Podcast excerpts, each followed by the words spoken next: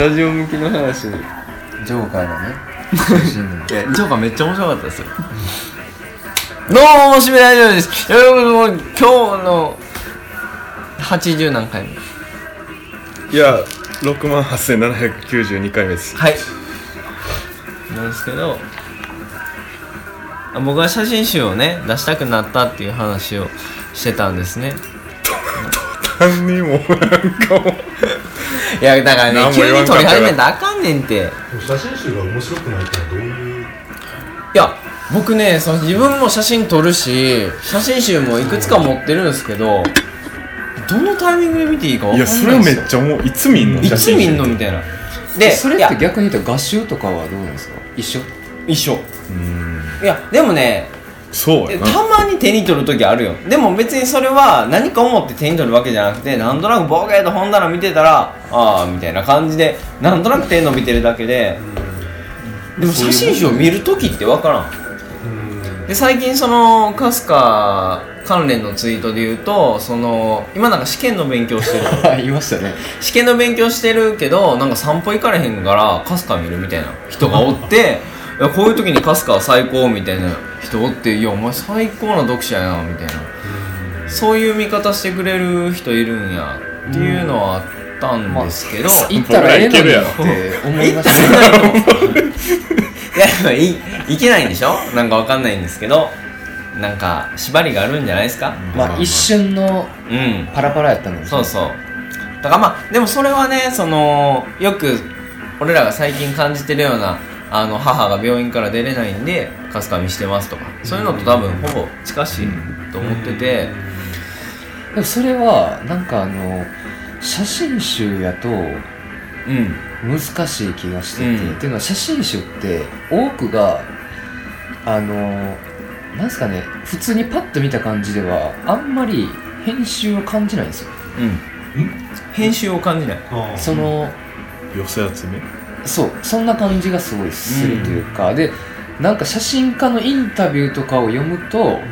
ああなるほどそういう視点で一個一貫してるテーマかなんかがあってこの写真が選ばれたんだなっていうのは分かるんですけど、読まんと絶対に分かんないんですよ、もうただただ、あのーうん寄せ集めの写真が並んでる感触がすごいあってでなんですかねだからストーリーはまずないんですよねパッと見でじゃあ断片の良さがあるかっていうと写編集が弱いだけに断片の良さもちょっと消えてる感じはしてうんただただ殺し合ってる雑なものみたいな多くの写真集がででもあの写真1枚にかける思いとかはもちろん写真家なんですごいんですけどなんかこう本になった時に「えみたいな感じは写真集の多くにあって僕はこれ唯一好きなうん写真集今日持ってきたんですけあどあの上田庄司ってだいぶ有名じゃないですか写真家の中でも上田庄あのなんか砂漠でよく写真撮ってた人知りま鳥せん取砂丘で司鳥砂丘の取にね住んではいはいああ知ってます砂丘出身の人なんですけどえその人なんですかそうこれそうなんですよなんですけどこれがね完全になんかあ全然見てくださいあの海外向けに出されたやつなんですよ海外向けに上田商事を紹介するっていう目そう的で編集された砂い丘の写真がほほとんどっていうか一切ないねんなやほほぼちょっとあるちょっとあるほぼほぼないでもまあ、鳥取に住んでるんであれなんですけどですこれにはめちゃくちゃ編集感じるんですよこのページにこの写真当ててきたとかここでカラーを挿入するとか上田商事って結構うんモノクロが主流で、であのカラーが出た後もモノクロでいくみたいな言うてた人っぽいんですよねでその人が一部カラーを取っててでそのカラーが時折挟まるんですよ本で当だまたそれがそのカラーがめちゃめちゃいいんめですちゃめちゃいいでそこだけ紙も印刷も変えててでちょっと大きさも違うんですそうよね紙の途端に、こんな感じでそうなんですよでそれで挟まるあの1枚の写真なんですよその左と右はわかりますそのつながってる写真なんですよ、ね、これがあそうそうそうそうなんですよこうこういういう一枚の写真にそうですそうですだから乱暴にその挟んでくるんですけど大体の写真集で行儀いいんですようんでそこの写真集に関しては写真を割とこう使うっていう意識がすごいあってここにこれっていうなんか、まあ、編集ですよねその編集がすごい際立ってて、これ1万するんですけど、うんなんていう写真集これは上田上庄田司庄司 まんまでもアルファベットでね上田庄司で上田庄司の写真集って本当にたくさん出てるけどそれこそ全集とか出てて,、出てる全部の写真見れる3万ぐらいするやつとかあるんですけどそれおもんないんです思よんない同じ写真がもちろん載ってるんですけどおもんないんですよでこの最初にブワーっていうあの雪雪景色がわーってあってで最後も総柄のなんか多分麦がうん揺れてる、うんでこの感じがすごいいいなと思って今回の春日のうん一あるはどっちも総柄持ってきたのはそれやったんですよ、これかっこいいっすねやばいっしょこれそオマージュなんですけどねだおからそういう写真集は出会ったことなかったしまだ出会ってないんでこれがまあすごい好きなんですけど僕も一冊持っててい同じ日に買ったんです同じ日に買っでほんでススキ VS 末高でそうそうあどうなるんですすか、かうんいや確かにたそれをねいやなんとなく俺は全然だからその俺も写真集おもんないと思ってたたちでだから全然自分が出したいとかそんなんもなかったんやけどそのある程度テーマとして分かりやすいなと思ってますねいくつかそのパッパッて上げれるテーマがあったからそれこそ、えー、と在来種と外来種の問題とかでそれはでもえっ、えーと書くってことですかあ書きたいですあなるほどねうんテキストとしてちょっと挿入したいっていうのはあって、生物多様性の話とか、っていうのが関わってくるからでしかもそれを撮ってるのがいわゆるこう写真家じゃなくて動いている庭師、ああ西田有紀もだからある程度その写真集って文脈大事だなと思ってて、写真家が写真集出すのは当たり前やからただそのうん俺が写真集を出す意味が全然なかったからあれやけどなんかここにはあるかなと思って、はいその鈴木と聖太が私そうだけを撮り続けるっていうのはでしかもあの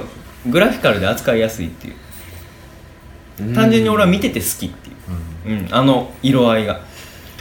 でその季節もこの秋のこの時期だけにしか出ないしなんかいろいろ重なってこれは写真集にしても面白いかもなって思ったっていうところなんですようんまあ翔平がその人間も入れた方が厚み出ますよって多分半分冗談で言ってるけど俺は結構真に受けてあありやなみたいな、その借り払ってるとこ取りたいなと思ってそのどっちも構わずなぎ倒してるところを取りたいみたいな、でそういう書相を写真でまあテキストがなくても伝わるような編集にしたらおもろいんちゃうかなみたいな、そうやったら写真集でもいいかもって思いましたっていうまあなんかあれですよね写真集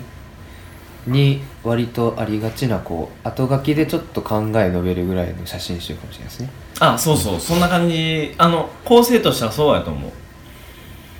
で最後刈り取ってる人間の写真で終わるんでしょでもねそれあんまり分かりやすいからどうかなと思ってただパッと思っただけ、うんあまあなんかそういう、うん、まあどうなんですかねなんかものになった 時うにん見え方がどうなんかはちょっとわかんないですよねそうななんんかや同じまあ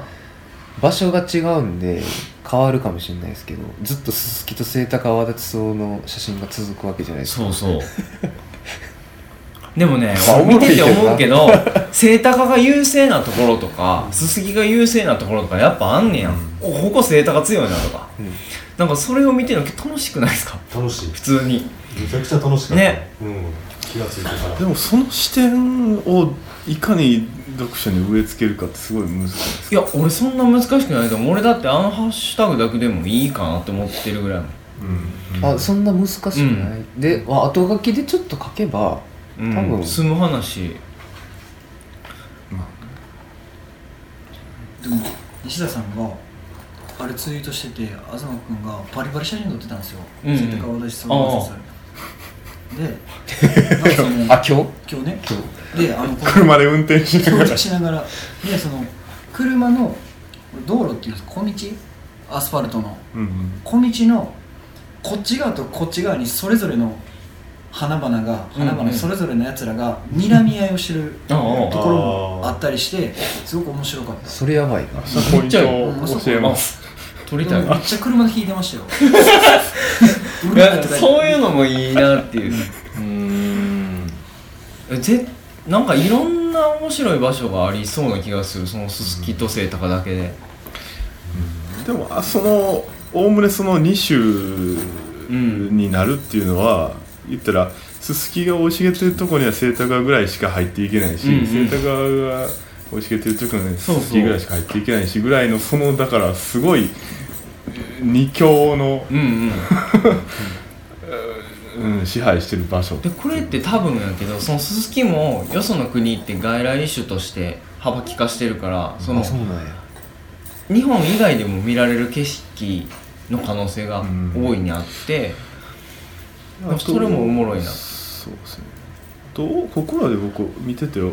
多いのは三つどもえも多いんですよ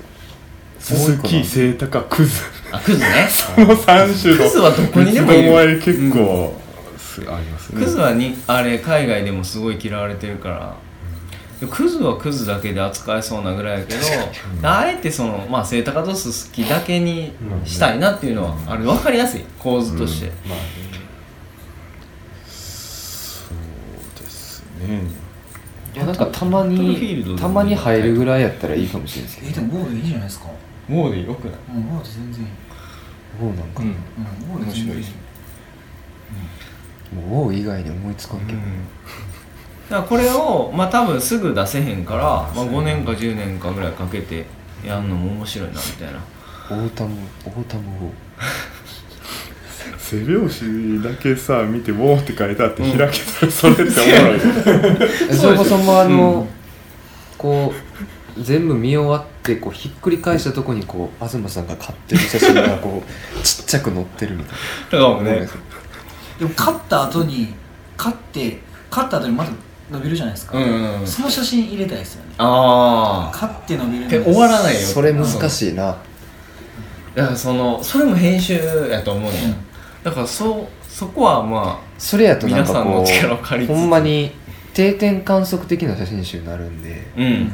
あなるほ同じ箇所どのうん、あまあで一確かに冊ねぐらいの多う分ん、最後に東さんが買ってる姿で終わるとでも人間が買ったみたいな感じにうんそれはあーめっちゃ感じそうたかああもうちょっとなんかこう三つどもえな感じというかその一部買っても終わらないしラストやから終わるじゃないですかんラスト東君が狩るから終わるじゃないですかせやな途中と途か中がでいいどっやかなにポンって入ってるからあ途中で買っといて、途中で途中でまた俺じゃなくていいや いや身せ近っかくででもなんで言えるやんなんかあちょっとこう買ってやみたいな俺でねそれはねその仕込みっていうか別に買ってるとこ取りたかったら買ってるとこ取ったらいいと思う別にそれはっていうのをなんか後ろ後ろ姿がねいやでもねこれ面白いのはその多分俺ツイートしなかったら全く思ってなかったっていうところでこれを多分磯田さんが面白がってくれてなかったら俺多分大して俺だけの話で終わってたなみたいな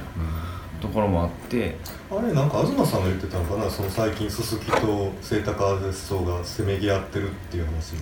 知らないし本当になんか僕その話を直前に聞いてて、ーであの上の方にあのちょっと森との間ぐらいに、はいはいセイタカアゼスソがダーッと出てきたもんでちょっといっぺんあの弱らせたろうと思ってあの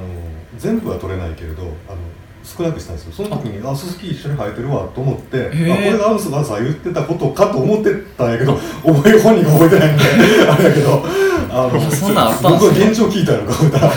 覚えてないぐらいのさまつなこととして言うたんかもしれないですかね、もしれないポロってでなんかそれの日かその次の日ぐらいに西田さんがやっててああいやそうやねと思ってそうそうあのでそれであのこういうのセイタカワでそうって生えてるところ見てるだけだったら別にそんなに面白くなかったけどススキがどんくらいあるかっていううと、ん一気にうんもう戦場だらけっていう、セレンディピティってやつですかセレンディピティなんですかそれえっ、とあれなんて言うんでしょうか快楽じゃないわなんて言うのセレンディピティ ってセレンディビテセレンディピティセレンディピィティセレンディビテ誰かググって哲学用語やんなあれ知らんえなんかあの偶然の茂木茂木さんがめっちゃ言ってるやつですよね触れたことあるけど忘れた偶然のなんかでしょセレンディピティ素敵な偶然に出会ったり予想外のものを素 敵発見することあそん俺な全然違そんうなのを一言で表す単語があるんですよあるみたいですね知らなかったまた何かを探している時に探しているものとは別の価値があるものを偶然見つけることすごい単語やなね平たく言うとふとした偶然をきっかけに幸運をつかみ取ることであるえ日本語ではないねないっすねえまあ、日本語のその「もったいない」が英語に存在しないのと一緒でそういうこ逆とっですよね、うんセレンディピティを表す日本語がないっていう七夕あまたのぼたかなんかでも近い説得するっていうのになん まかあ確かにひょうたんからこまうんかやぶからぼうやぶからぼそれこれもうちょっとあるな聞けないやつやっていうようなことを思いましたという話ですねまあその俺の関心が最近その生物の多様性とか外来種のあり方とかにすごい向いてるから特に多分そっちにあーだからもう言ったなんかそれやとあの普通に多分形にするってなったらジンじゃないですか人なんかな俺そのそれをあえてもうガチの写真集でやるのがいいんかなと思って俺人やったらありそうやと思っていやなんかねガチの写真集でもないと思ったんですよあそ僕はだからそれこそ絵本っぽく言ってほしいうあそあ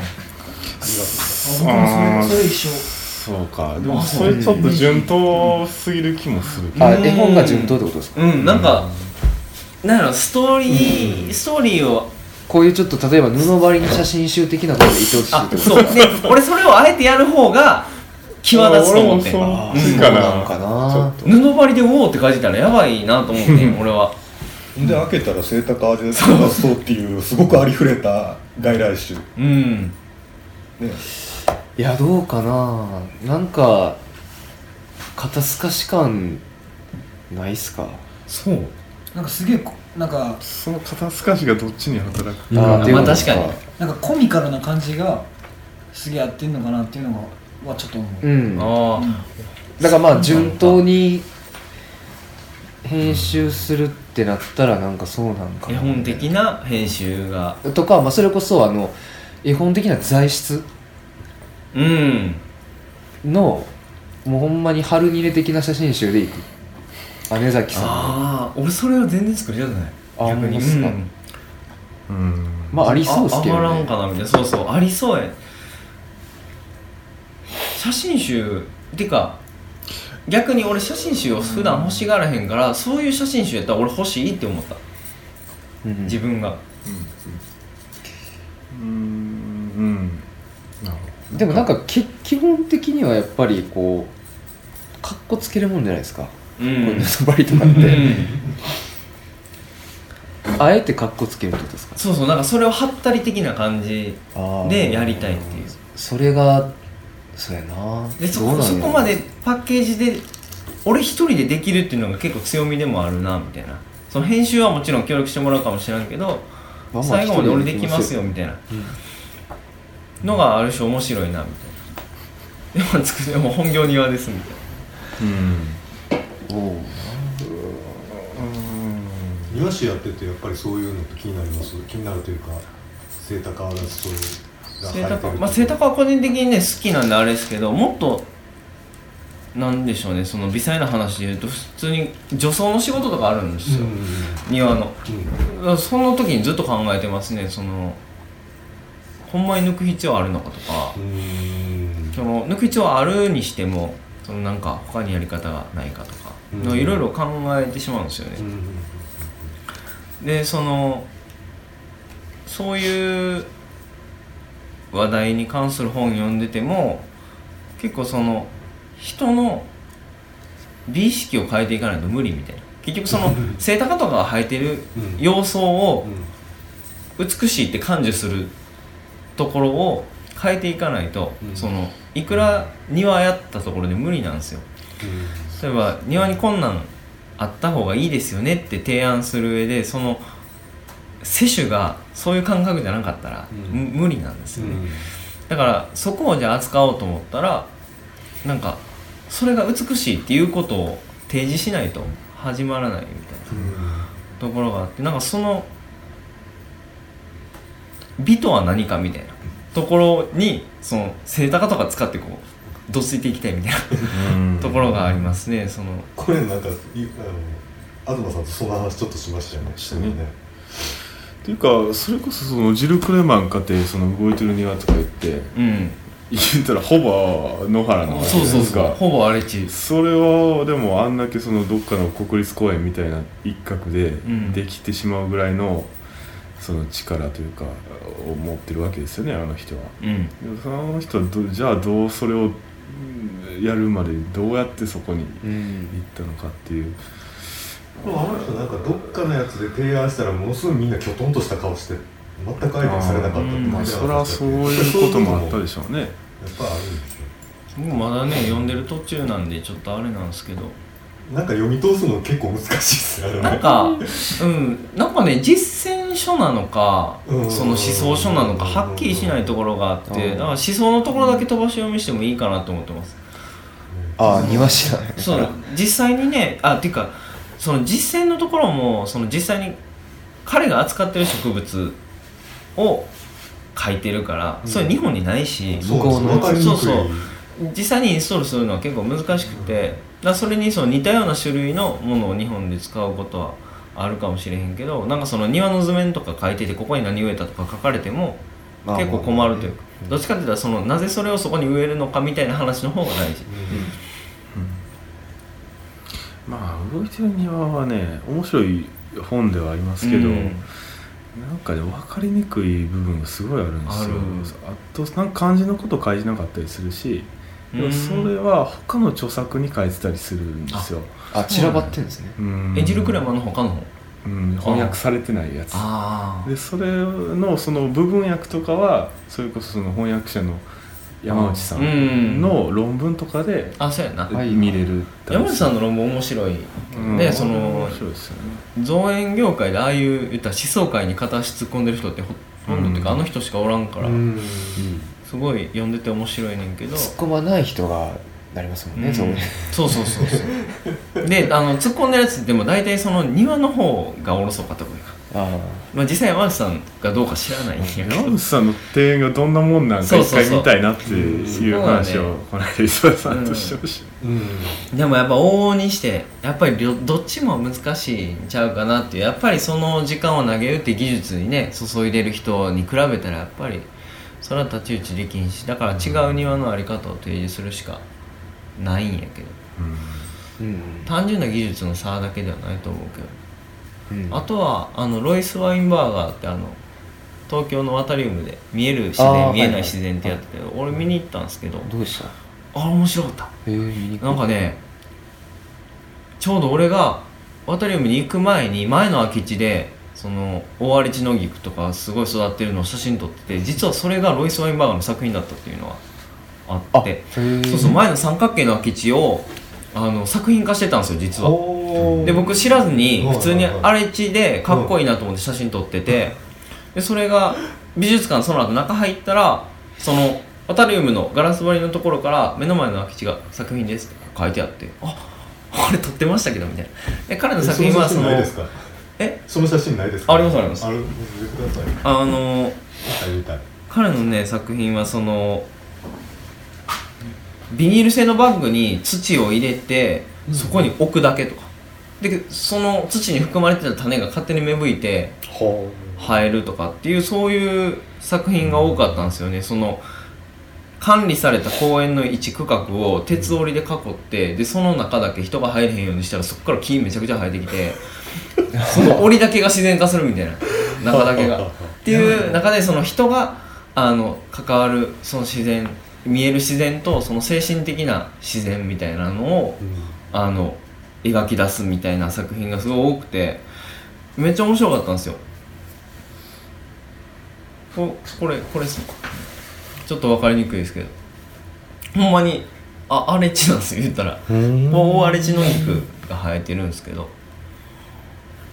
この背景の白いのはあもうなんか普通の建築の板っすねあ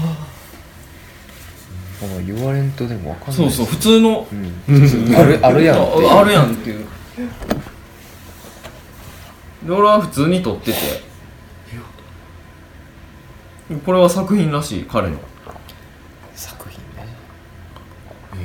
とかなんかモバイルガーデンとかってなんかその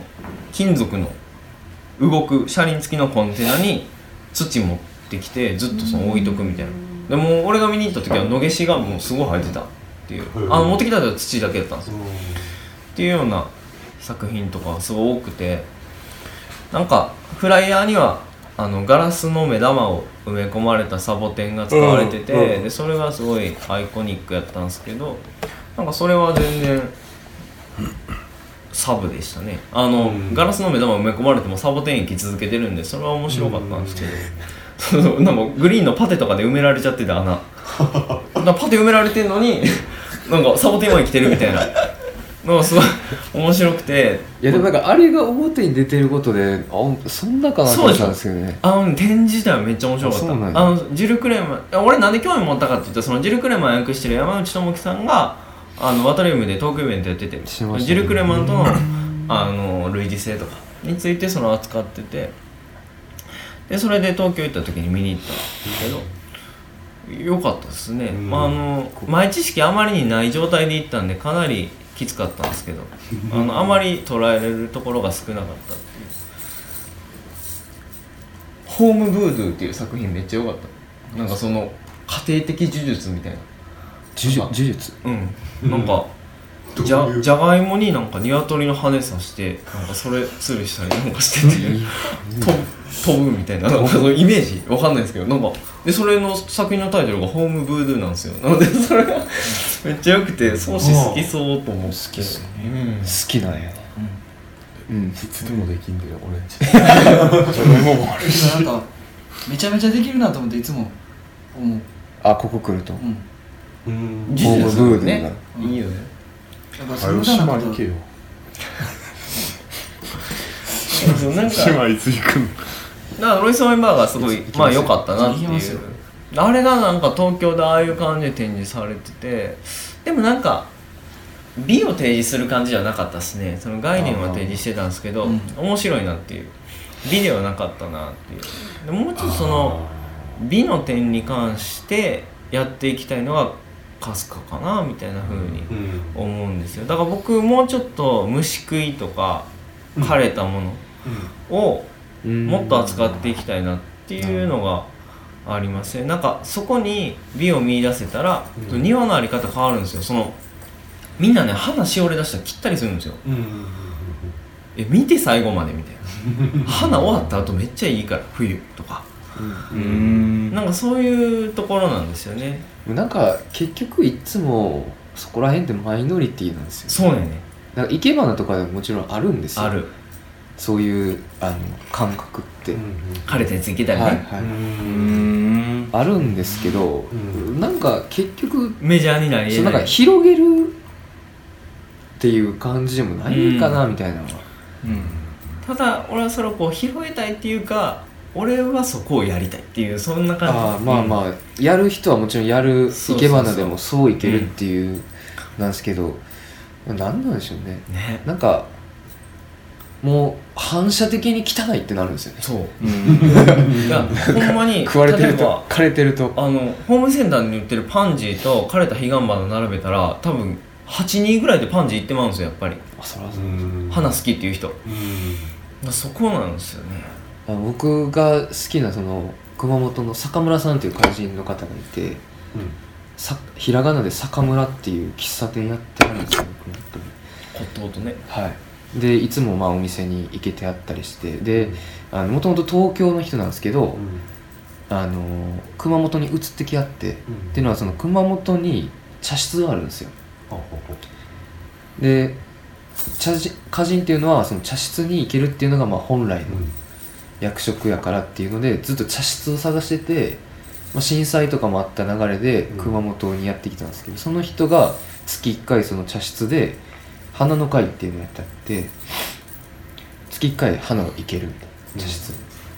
でそれでまあずっともう何年ですかね何年もやってきてこれまでで一番評判が良かったのが彼岸花の枯れたやついけたのが一番評判が良かったてかそもそもあれ何っていう、うん あれな坂村さんあれ何いけてあったんですかいやあれ彼岸花の枯れたやつやねあのちょっと落ち武者っぽくなるじゃないですかはいはいはいはいで別に分かるんですよてか分かると思うんですよ彼岸花の枯れたやつやなって分かると思うんですけど、あんまりにももうその枯れたやつは花じゃないみたいな感覚がありすぎるのか、うん彼岸花は知ってても、うんなる彼岸花の枯れた姿分からない人多いんですよほどうんでそれが逆にそのひょ反響につながってて、うんその話はすごい面白かったですねうん坂村さんはそのああやって見せないとわからないからねみたいな感じで軽く言うんですよだから生け花ってねそういでうわざわざ命を絶ってまでうんその表現をする意味って坂村さんにとってはそこなんですよねそうまでしないとわからないでも別に見下してるわけじゃないんですよでもそうやって提示する美に多分意味があって、うんだからそこをすごい思っちゃうんですよねだから庭でもそれをやらなあかんように思うしうんこの間ねあこれ B じゃないん